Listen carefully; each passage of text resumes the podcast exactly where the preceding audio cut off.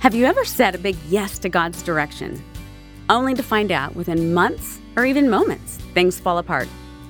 We ask, what, what did I miss? Did I hear him right? Did I make a mistake? Or maybe, God, did you make a mistake? What are you doing? What in the world are you doing, Lord? Where is he in all of this? What do we do when that happens?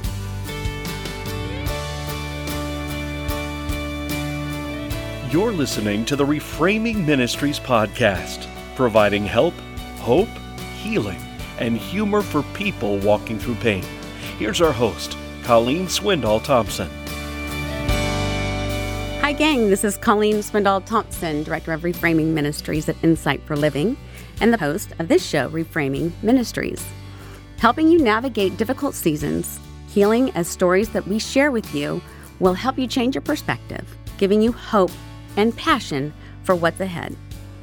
My guest today is Natalie Harrington. She knows exactly how you feel when life falls apart. Natalie was working as a journalist at the Today Show when God called her to a job in another country. And just as the ministry was about to be launched, an incredible accident happened and everything fell apart. Natalie, thank you for being with me today. Thank you so much for having me. You're very welcome. Well, for those of you who are listening, you're going to be able to hear about an incredible movement that Natalie has started called Ellipsis International. Did I pronounce that right, Natalie? yes, you did. It's a little tricky. it is. Um, Natalie is a de- has a degree in journalism from SMU and actually was working as an intern at the Today Show when she took a trip to the Philippines that changed her entire life. And what we will be talking about today is how Natalie's organization is rescuing and bringing children um, into orphanages in other countries. Uh, Natalie, you'll be able to explain it so much better than I could. Um, but children who specifically have been abused, abandoned, neglected, um, suffered physical and emotional trauma. Natalie is done so many incredible things that she's going to share with us and is making that available for tools for organizations and churches to implement into their missions programs and into their VBS programs and in all kinds of ways. So, Natalie, take it away, girl. All right. Well, thank you again for having me, and uh, you did a great job explaining that. Um, what we have created is basically a um, program that we do in the form of a camp, and it's adaptable in different forms that helps kids um, work through the trauma that they've been through. And usually that are that is kids that have been um, abused, abandoned, neglected, even orphaned, and just helping them work through that to ultimately meet Jesus. Hmm. How in the world did this get started? Because going from journalism at SMU to the Philippines and desiring to start a foundation or an organization like that, that's quite a leap. So give us the backstory on that. Yes, well, and God is, so amazing that He would take us through a, a journey to bring us to this point because it is uh, a big step. And if you had told me that this is what we would be doing years ago, I would have not even known where to begin. So God has definitely uh, you know, from when I graduated college, been planting this in my heart and teaching me what I needed to know to be ready for this. And um, so after college, I, like you said, went on my first ever international mission trip. And I thought that's all it would be. It was with the Bob Tebow Evangelistic Association, and we were preaching the gospel at schools. And then um, I had the opportunity to spend a week at an, their orphanage. Hmm. And that's where I met um, this girl named Brindy. And she, I mean, you would think I met all of the orphans and, you know, we would keep in touch and they would make an impact on my life. But this particular girl, um, God had something big in store um, for her life and to use her in my life.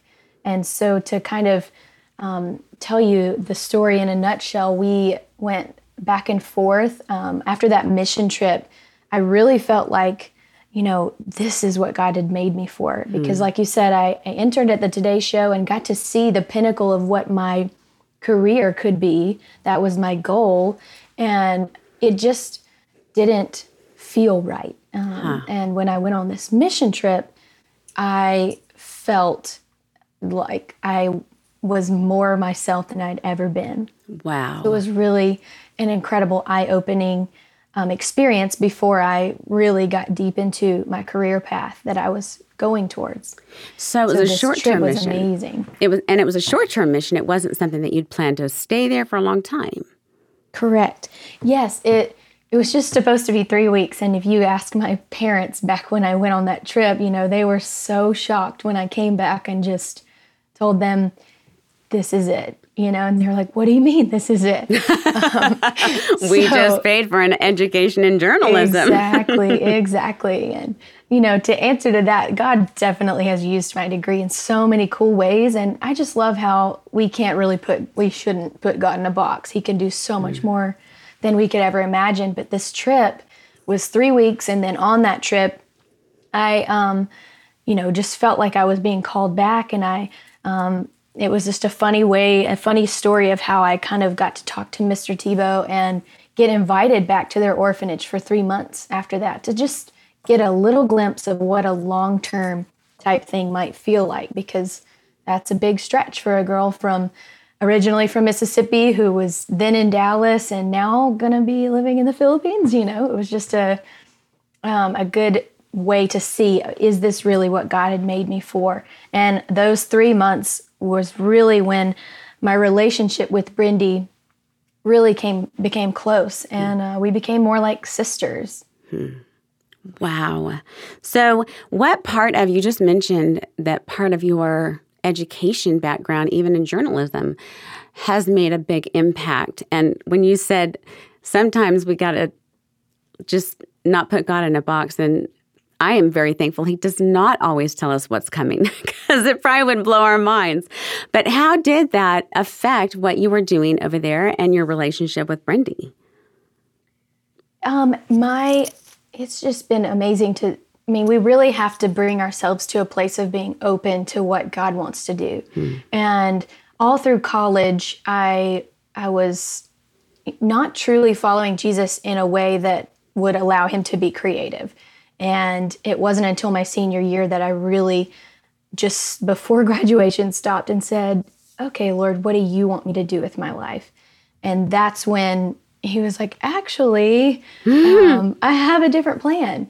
And so through that next year was when I went on the short term trip, and then the three month trip was really so eye opening. I'd never felt closer to the Lord, I'd never felt more fulfilled and really just used. I mean, we desire to make a difference in the world, and I felt like I was able to pour into these kids' lives and really be a, a, big sister to them, you know, a mentor to them, and help them grow in their faith.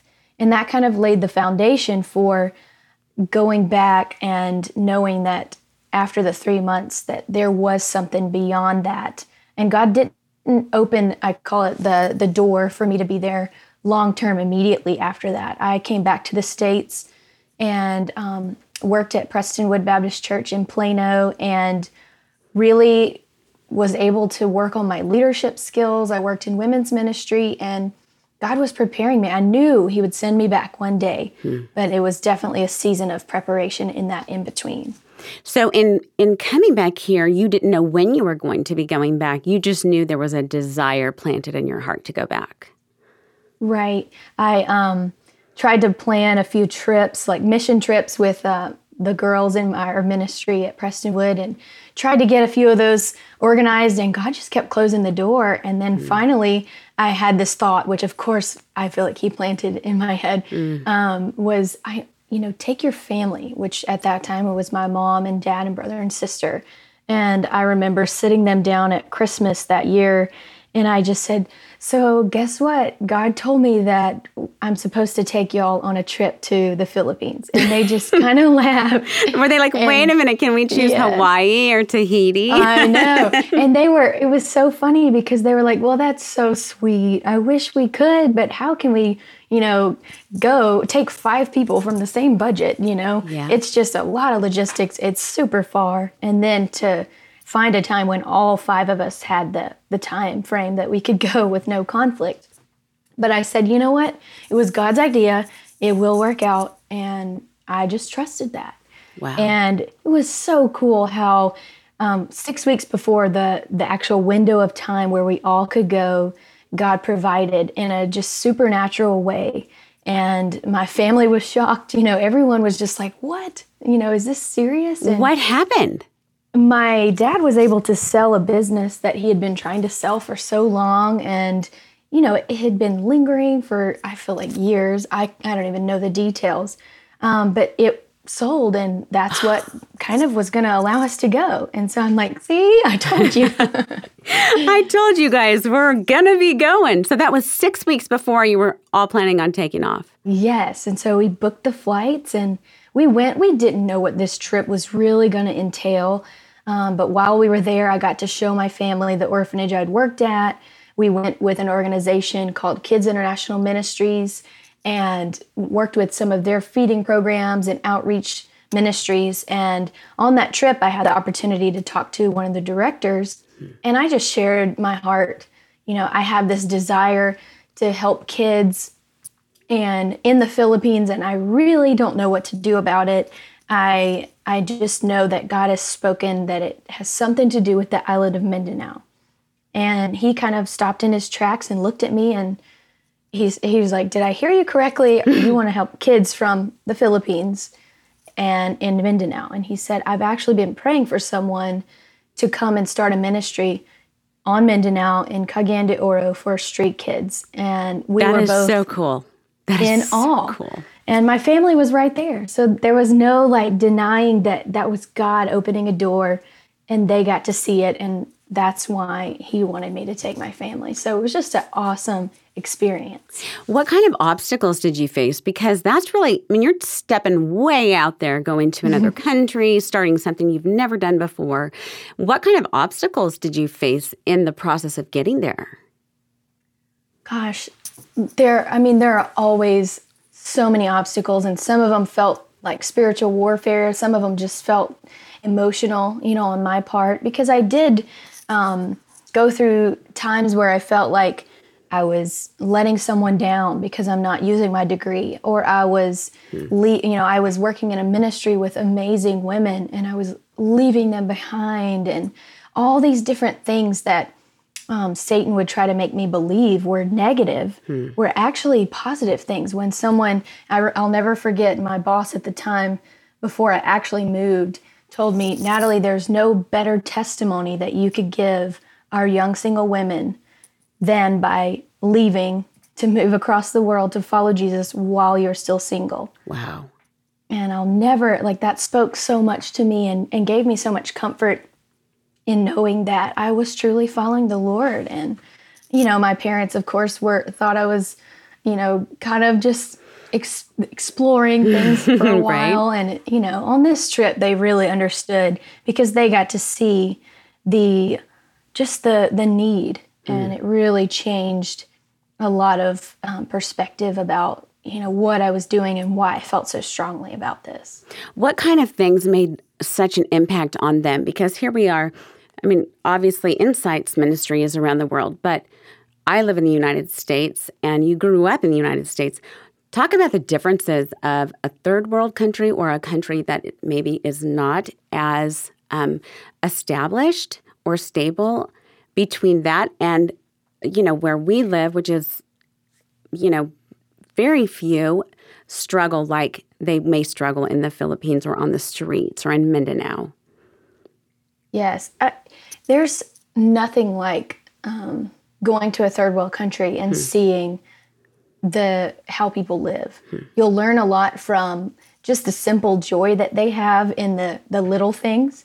Um, as Americans, we expect to have so much, and that was really the the three months that I was there. That was the test to see can I survive? Can I handle? You know, living somewhere where there's not always wa- running water, not always electricity, and of course there was always the the concern maybe more from my parents is the medical care okay? Are you mm. going to be safe? And honestly the the island of mindanao doesn't have a very good reputation hmm. in that matter. Okay. but i just felt and i'd been there before and i just felt God, God is, you know, if you're, people say in the center of God's will is the safest place to be. Right. And um, so it truly grew my faith, but also my parents' faith to see that, you know, in this area where it's not the the safest and not the most luxurious, that you know there are children that make it so worth it. And you know, there were so many times when I didn't even realize that it was such difficult um, living situation. Yeah, the kind of things that they are exposed to and that they have to tolerate, I just blow our minds when we hear about them. Um, you came back after the three months and then you decided this is where I'm going. So, talk us through the pathway of coming from coming back here, deciding to go back there, how you put the organization together. You were with Kids International Ministry. Mm-hmm. Is that where you started when you were in Mindanao, or kind of fill those in? Yes. So, I moved there in 2013 with Kids International Ministries, and I started out living in a small town um, called Malaybalay, and that's in the mountains of Mindanao. That's where I actually learned a language, which is called Bisaya. And I studied that language for eight months, five hours a day. and it was one of the most difficult things I've ever done but one of the most rewarding things at the same time. My I had a personal tutor because at that time we didn't have a um, textbook on this language, hmm. and so I just sat with this college girl who spoke great English, and we just found a way to teach me. It was very informal.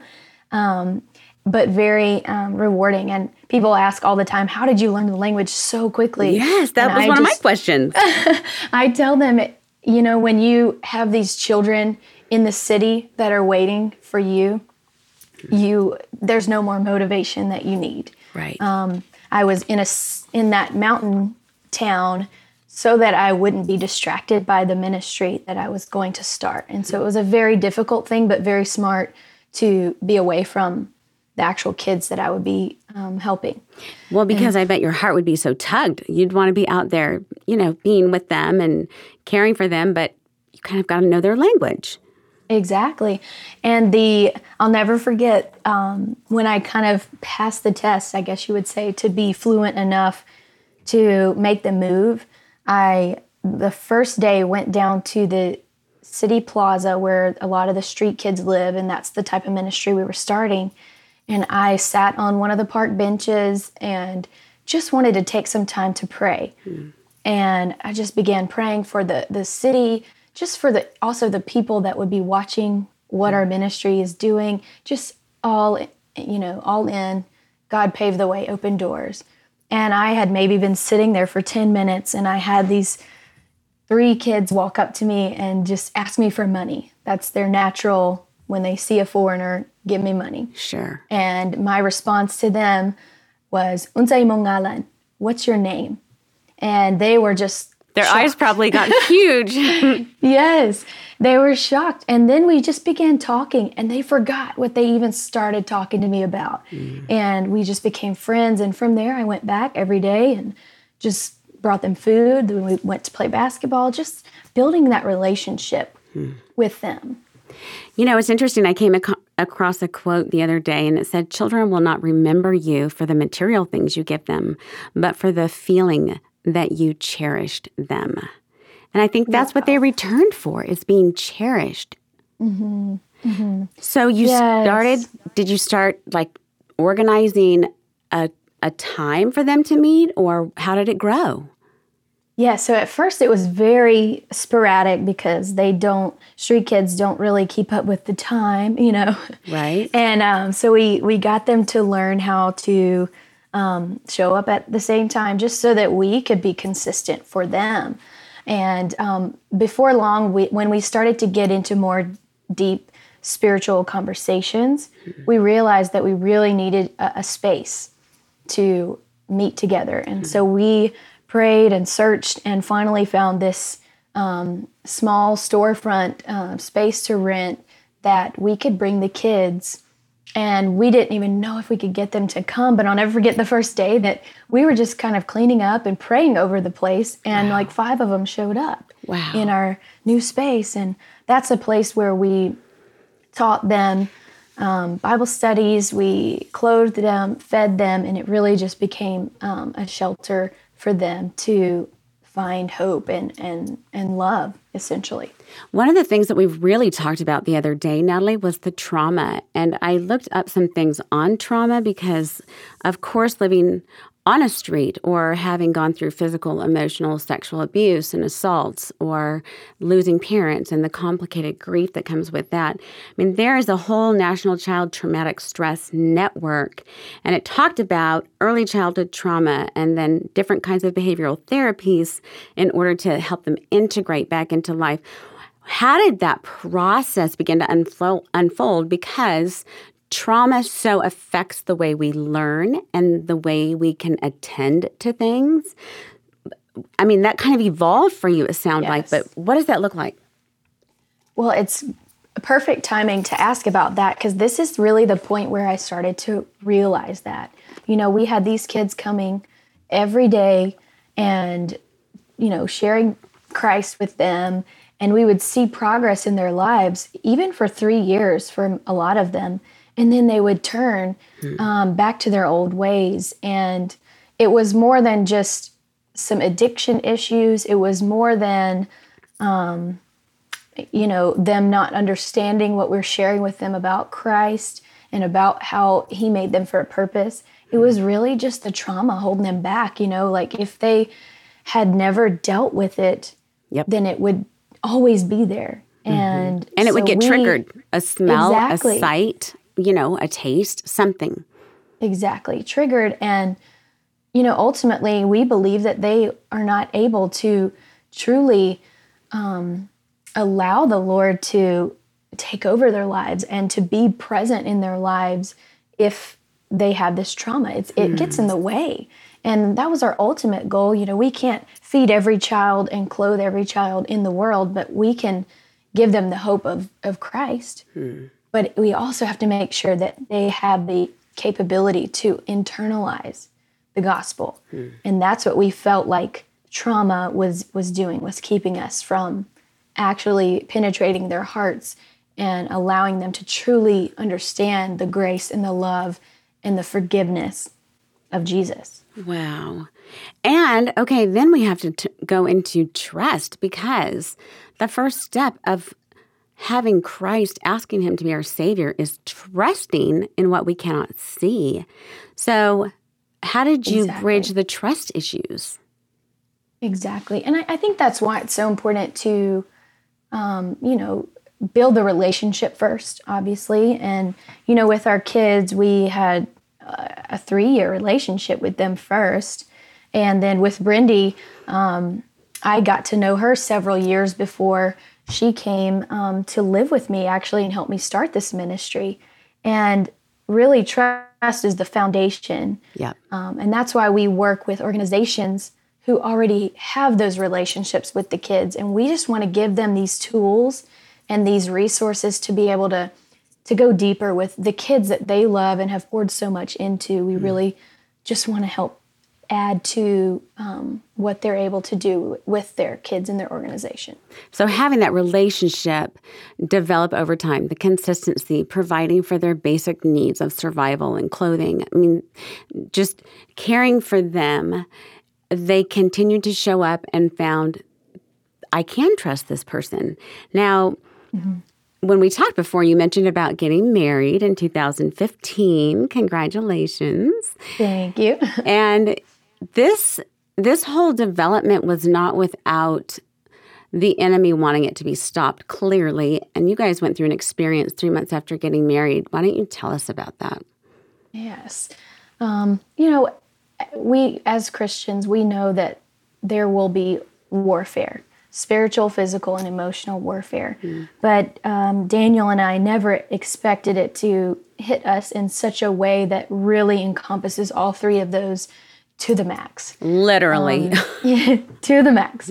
Um, we were so we had just signed a, a two-year lease on a house in the Philippines, and we had just gotten married. We were ready to go. We had been back in the Philippines for seven weeks after our wedding, wow. and Um, it was a holiday. It was a beautiful day. We slept late, you know, just ha- had a great day of relaxing. Mm. And we just wanted to go get some lunch. And in the Philippines, um, most people drive scooters. I don't like to say a motorcycle because it's really not. Right. It's, right. you know, an electric scooter. And so that's just kind of how you zip around town. And so we had a scooter. We, we hopped on our scooter that day. And before we had really gotten more than two miles from our house, we were in a head on collision with an SUV. Mm.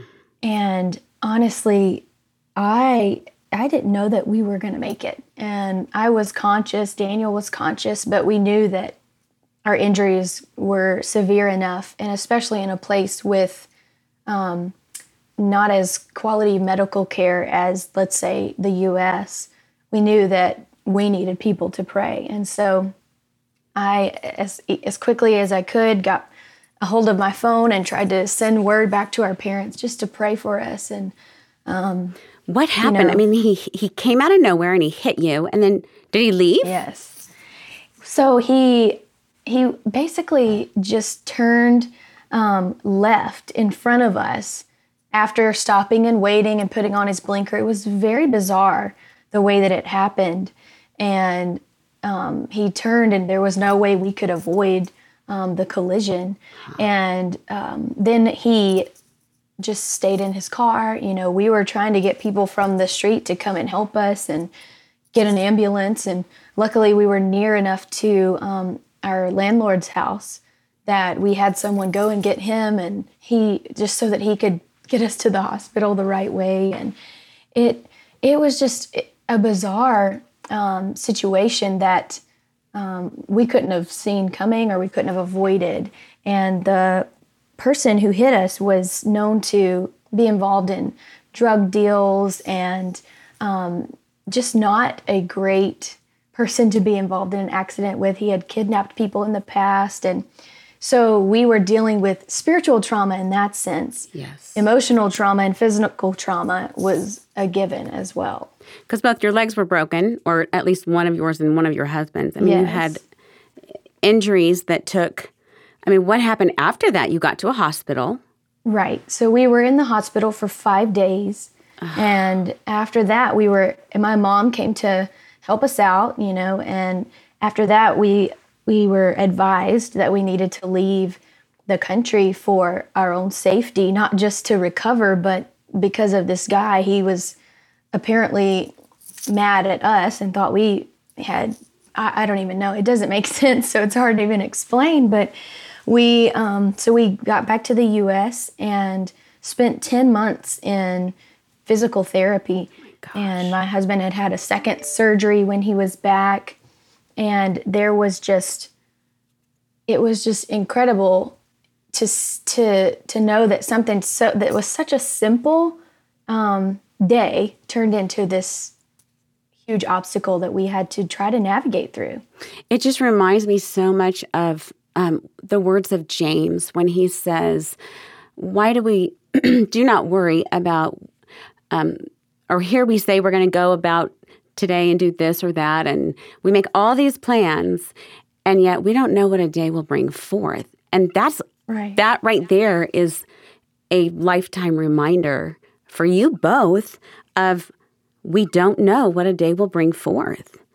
And it also exactly probably I'm thinking, and you can clarify this, the trauma that you experienced became an avenue for you to connect even more deeply with the kids you were ministering to because now you knew what it felt like to have a flashback or to have nightmares or to be scrambling and trying to find help and no one coming. Exactly.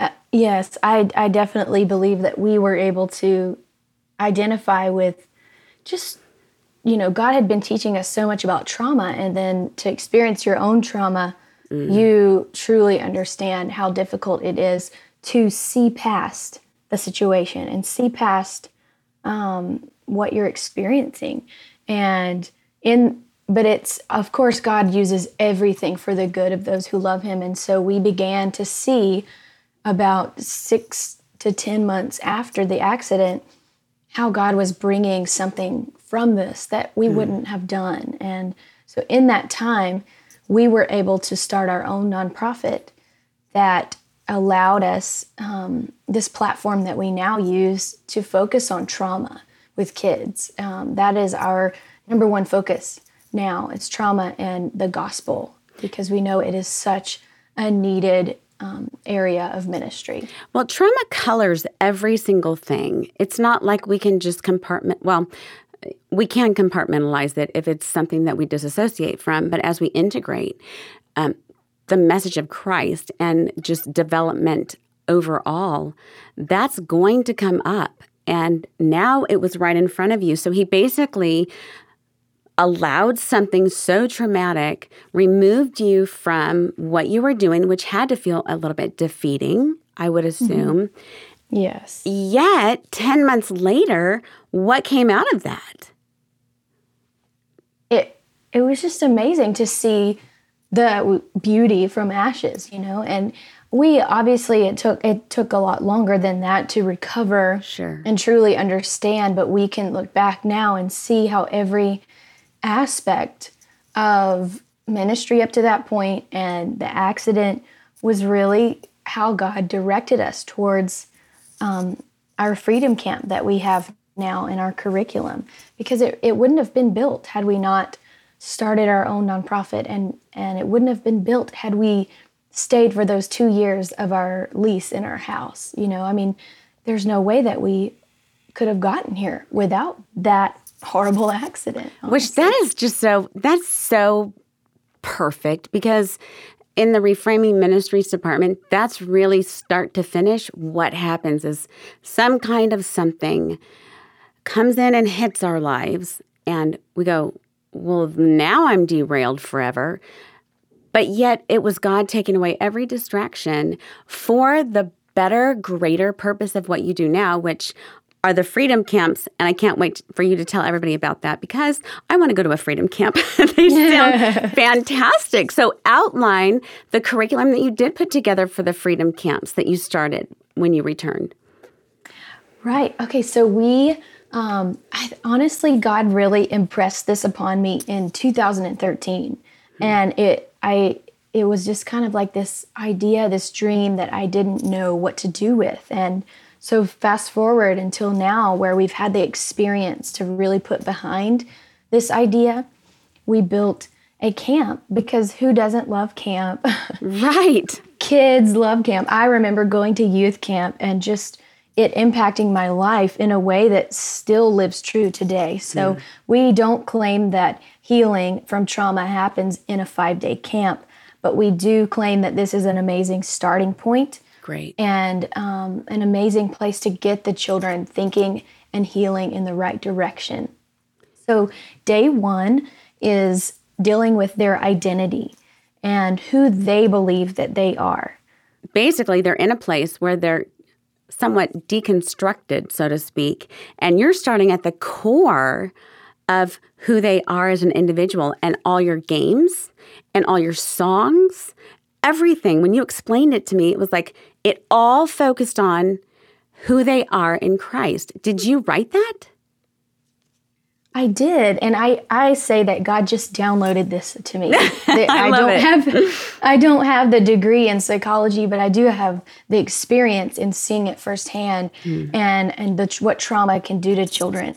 And I I really know that it begins with what they believe about themselves, and um, maybe we can talk about this later. What how I found that through Brindy's life. Hmm. Um, but identity on the first day is games and songs, and we even wrote a children's book that kind of every day has a, a theme that helps the kids relate to um, what we're trying to bring out of them without them looking at um, another human or the the children's book is written about a silkworm just Perfect. to like be something fun for children to relate to and we have stuffed animals as well that they can take home, you know, a silkworm and, and think about how that story can help them open up hmm. in their own life. Hmm. So, day one's identity. Day two is on Day two is baggage, and that is, we play a lot of fun games on day two hmm. where the children are dealing with heavy things and you know we'll have people come in and teamwork carry it together and just trying to show them and help them think about what are the things that you're carrying through your life that that really you don't need to carry hmm. alone and some of them you don't need to carry at all and that perfectly sets up the third day which is the gospel wow now we by this point we have talked about who they think they are what they're carrying and then now who can take it away and what does he say about you and there's no shame in that i mean that takes right. away all the shame it just says oh my goodness you've got this huge backpack on your back and guess what? There's someone who can take it and you don't have to live with that for the rest of your life. I bet they do love day 3 because day 2 is a lot of yes. hard work. it is. It is. And day 3 is is just amazing. And you know, with the story of the silkworm each day, it just continually helps them understand what we're trying to bring out of them. Hmm. And the, the silkworm accepts Jesus on day three. And it's Aww. just really precious way to um, to take these kids through the journey. And so day four is all about community and discipleship. How can you work together? You know, there are going to be days when someone's having a hard time with their trauma and maybe another kid is not. And how can we lift one another up? How can we lean on one another? And really, they live in such family type settings. We want them to use that in the best way possible. Hmm. And day five is about the armor of God. How can we fight against the lies that the enemy will try to throw at you on day six, day seven, you know, many months after camp? How can you fight against and remember the truth that Jesus loves you? He made you, you were created for a purpose. So, I mean, I have so many thoughts running through my head. So the silkworm is their visual and something that they can hold on to. And you said they get to go home with that, or they get to yes. have that. And then mm-hmm. I would imagine because trauma causes us to be so self protecting, which is a habitual response, the community working together, how do you bridge that gap?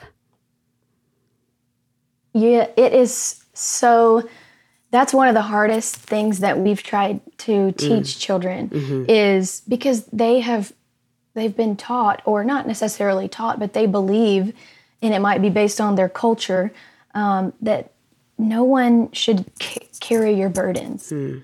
That you get through it on your own or look around we're all orphans or we're all street kids mm. so you know move on don't worry about it don't make anybody else worry about it mm. and it's really having to train the way that they they think about trauma and the hard things that they go through and let them know no you you we want to help you through this mm. and you need to help one another because a lot of them missed that those formative years with their parents of when you get hurt you run to your parents you know so mm. many times at orphanages you get hurt you run off into a corner and you hide and yep. you cry yep. you don't run to someone so we're trying to change the way that they they view that and to be open and vulnerable to talking about what they've been through. That's the number one first step is just be willing to talk about it and you'll find healing in that.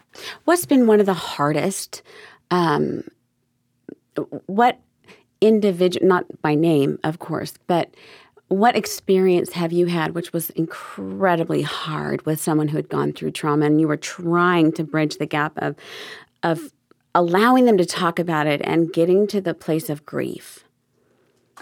I, um, it's it's definitely my relationship with Brindy. Hmm. Um, she and I actually wrote a book about this, and she shared her story. She's very open with the trauma she's been through and her healing process. And you know, years ago, God brought her into my life, and then allowed us to live together and work together and build this organization before before I got married, and um, it was in those years that I saw trauma at mm. the most raw point that that it happens. Um, mm. She had lost her mother to, to, skin cancer when she was seven, mm. and her father um, was murdered for mistaken identity when she was ten. And so she had been abandoned twice. In her mind, she doesn't, you know, children see that as my mom left me and my dad left me. And then the third time was she was sent to an orphanage and her siblings were sent to to live with um, relatives so they got to stay together so she No. felt isolated again yes and then you know at this orphanage she was loved but at that point her trauma was already you know so deep that it, it just it takes so many years Yeah. obviously to work through this and when she came to live with me she was 18 actually Wow. and um, I, I didn't know what was happening at first, but I began to realize that she was struggling with her identity. Um, she was angry at God. Why did He take my parents? Why didn't He just take me too? Or the things that she would say. And, you know, there were times even when she became suicidal and she would say things like, I don't want to be here anymore. And Which that makes I- total sense. I understand. Yes, I I understand know. hearing that from someone who has gone through horrific trauma. Yes. Now, um, while we're on the topic of it, what what are some practical ways that people, because I want to help equip people to recognize trauma in kids? What are some symptoms? What are some things that we need to notice? What are some things that possibly can be our first response?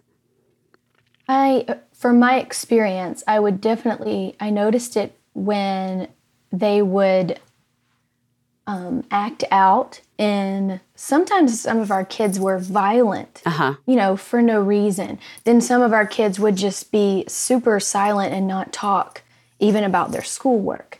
You know, just when you see a behavioral change, um, it's always good to try and first just love on them because they don't know that sometimes they don't even know that there's something they're dealing with. And so that's what we would do is just love on our, the kids, just to let them know that even when they're acting out, even when they're um, not responding to our questions, that we still love them. And we know that, you know, whether it takes them a week or a month, they will eventually start to open up. And it's a painful process a lot of times for both sides because you just want the child to to accept the love that you're trying to give them and a lot of times they just push you away and it's it's difficult but i mean the the the best advice that i can give for that is just don't give up and don't try to do it on your own seek help Right. if you're able to seek um, a counselor that's an amazing option and if you're not that's why we've built you know our curriculum and our different tools to help people um, who don't have access to that Right. And one of the most difficult, which I would think would be um, pretty pervasively diagnosed, or and one of the diagnoses would be reactive attachment disorder, which we know is um, a child who has been left in isolation or has had to contain their own overwhelming trauma that it's a self-protective mechanism. It's a way to say, Right. I'm going to act like I hate you, and then you'll go away so I don't have to deal with anything, and especially with what's in me, which hmm. is the very place that the Lord wants to heal. exactly So through that is repeat, repeating, repeating, repeating the camps and the games and the stories and the fun and the cherishing of them brings them to a place then of she's not going anywhere, she's going to stick around. Yes, that's so true. And that is a perfect explanation of exactly what Brindy went through. And there would be so many times when I would tell her, No, I'm not leaving you. And she had a hard time when I um, got married. You know, it felt like at Yeah. first she felt like I was leaving her, and I had to assure her, No, I'm here. I am here. Yeah. Just because we're not in the same house, I am here. And it takes a lot longer to build that understanding Yes. with a child who's been through trauma. yes. But it's there, you know, and then another thing we teach in camp is to, I, like I said, to fight against the lies. And so after they've been through something like camp or read through the, the children's book, you can remind the kids, oh, remember what happened to Syl, or oh, remember what you learned in camp. That's what's happening right now. And we need to work through it. And just to remind them of something like that does help them learn to recognize it when it happens. Hmm. That's so great. Now tell us how your how the ministry is connecting with other organizations and with teams that do missions work. Even churches who have a missions program can get the curriculum and take it with them so they so they have something for the kids. And you're also incorporating incorporating it in churches stateside. Yes. Talk about that. So we um you know, God over the years just narrowed our focus down to trauma, and now He is just opening the doors with the many different ways that our curriculum can reach children um, in many different situations. Originally, we were just starting with the camp and reaching children in third world countries, and we had so many churches say, Well, we want that. You know, our kids maybe don't struggle with the same types of trauma, but they do struggle with identity issues. And so through that, we created the camp, Freedom Camp. And then we also have a study guide that's kind of like a children's curriculum that a church can use over five Sundays. And then we also have the children's book where a parent can take their child through the, the type of learning that we're trying to teach kids. And all of this is found on our website and you know in downloadable form and there's the stuffed animals we just have everything there that you might be interested in whether it's your church an organization or you as a, a parent. Um, and with churches, we even offer trainings where if they want to take a freedom camp to an orphanage that they've partnered with for many years, it's another program that can really help those organizations. And we want to make it as easy as possible to really replicate hmm. this to reach so many children. And the more churches, the more that um, organizations that we have come on board, the more we can really reach out because we just want to equip people who are already doing amazing things. Are you guys only focused on one part of the world or is this going into all parts of the world? This year, we're actually taking some vision trips to other parts of the world. So we're really excited. Um, it was very um, evident that God wanted to teach us in the Philippines and really give us just deep rooted insight into this but we have a heart for I mean, I used to have this dream that I wanted to get every child in the world adopted. Oh. And God can do amazing things. And I felt like He put that in my heart. And then when He gave us the vision for this curriculum, He said, in a way, if every child can go through this and understand the gospel mm-hmm. in a personal way, then we're then they're adopted. They're in God's family. And so that dream can be a reality if we just continue to reach out and reach these children who feel forgotten and neglected and like they don't matter. Oh my gosh, I thought of that exact thing when you said, I want to adopt every child in the world. I'm like, yes. Through this, that's possible because we're adopted by Christ, which is so perfect. I also want to say, as I'm listening to your story, it is a total, I mean, we go through a process, all of us do in the transforming process, and as God is creating and developing us for the purposes that He has that we cannot see, I mean, we need to find support and we have to renew our commitments. You know, you guys needed support for healing and then renewing your commitment to to go back and be dedicated even though there could be some spiritual um, animosity and anger and stalking, even from what you all went through. Yes. And then you just managing adjustments, learning, okay, this is what did work, but this didn't work.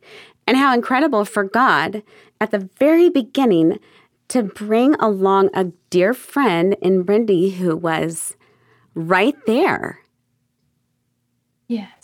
That is just so great. Well, Natalie, how can people get a part, become a part of or connect with you and um, get materials should their church or their missions um, organization want to take this to wherever they're headed? Definitely can find anything you want on our website. It's ellipsisinternational.org. And we um, have all of the curriculum there, but more than that, we would love to just talk with you if you don't know what type of curriculum or what program might work best for you, your family, your organization, or your church, just contact us and connect with us. We um, want to have an ongoing relationship with people who are doing our curriculum and um, are, are training in it because it is a continuing process and mm. we will always be there to give more information more activities just to keep the, the, the healing process going and the main thing is we just want to connect and um, find the best fit for how we can help your organization that is so incredible. Well, before we take off, how can we be praying for you and your husband as you all move forward and continuing to expand your curriculum, providing tools, equipping people? What is your biggest I, prayer need? I just, you know, I always want to just be prayerful about for the children who um, God knows every camp that will be done, every um, church that will take their kids through this. And I know how big of an impact that this can have on children. And it's ultimately the gospel. And so that's why we're such in a sense of urgency to, to reach children before their trauma is so deep that mm-hmm. that they're closed off you know mm-hmm. or before their addiction is so bad that that you know it seems like they're unreachable yeah um because we we just we saw that there were so many kids who felt forgotten that we just couldn't sit back and not do anything about it. And so I think that's just the main thing is just we're praying for open doors. We're mm-hmm. praying to really multiply our curriculum out into the world. Um, we've said from the beginning, this is not about us. It's not about how many camps can we do. It's how many kids can we reach, and that's our goal. And so I think our prayer is just for the children and just for open doors to be able to get this out to them hmm. and and reach the children who um, God loves so much and wants to to save. And you can, or anyone can find your story that you wrote through the book, The Forgotten Ones. Is that through your site or wherever yes. people want to buy books? It's available on Amazon. It's available on ellipsisinternational.org or my personal website is nataliestevensharrington.org. Um, and it is a beautiful story. Brindy wrote almost half of it herself. Wow. Um, and I translated it, and it, she's just, you don't, it's hard to understand what these kids have really been through. Yeah. But somehow God allowed her to communicate that. And it is just so eye opening. And the way it's written is intermingled with my own words. And we didn't talk while we were writing this so that we would have her perspective and my perspective and see if they match up. And it's it's incredible how they did. And um, God just painted a beautiful story through her life. And um, she's doing great now and is about to finish her degree in social work in college. So, so fantastic. Yes. Here's a gal who just wanted to die and had so much loss.